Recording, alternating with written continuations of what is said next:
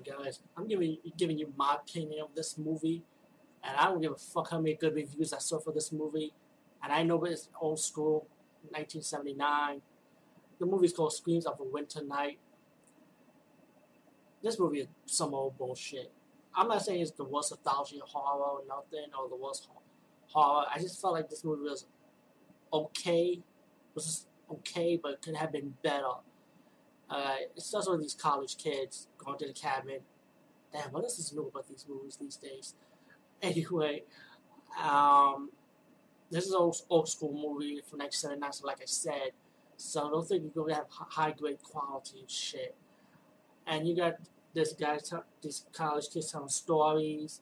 One story about is about like this Wendigo, a Bigfoot like creature, killing this guy in the car, and then at the end of the story, he kidnaps the woman tied up to a tree when the cops found her, you know, and she's getting bite marks and saying this creature's pretty much like a kid with two teeth, telling how they was telling the story. The second story, supposed to be like a ghost story about these three guys going to the house, and they can't go over the second or third floor, you know, guess they be stay on the first floor. So they go on the first, second floor. One guy does the first guy, you never heard what happened to him. Even at the end of the fucking story, you don't know what, what happened to the first guy. The second guy got up the story. The second guy and the third guy went up to the second floor. The guy with the glasses went up to the third floor. He disappeared. So the guy that got all nervous decided to go up to the third floor, found his friend like all scratched up, looking up at the light bulb. And I'm like, yo, what fucking happened to this guy, man? You know? And the guy got trapped. And at the end of that story, it mentioned how the college guys decided to go the house and look for their friends, and they found the bookcase, the secret passageway, and realized if both of them were scratched up, they were crazy, you know. Then you got the third story, which the third story, to me, this is the only reason why I say it was okay, because the third story was a simple story, pretty much about the shy girl. She went on a blind date with this guy, and realized this guy was trying to molest her, so she killed the guy in self-defense. And she told like a story. She did. She told a story that was a maniac that killed him, not her.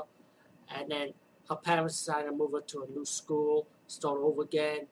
And her roommate borrowed her scarf, and she got pissed off at this. So decided to go to the kitchen and kill her roommate. Wow, what a what a story, guys! That is three stories of this anthology horror. And then plus you got your side stories, little little side story.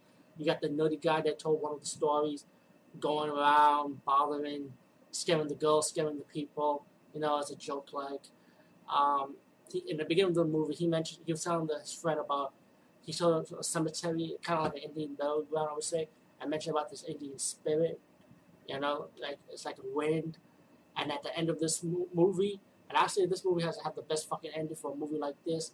And I think movies like this, that that you know, it's like shitty or not going nowhere. You want it to end like this the, it's like the Indian ghost, like I would say, the spirits that killing these college kids one by one, you know, not one by one, but in, we were like in the middle of the fucking floor, so they were all dying, and four of the kids ran out of the house still running, and then you heard the howling screams. So I guess the ghost, the spirit, probably caught up with them. Who knows?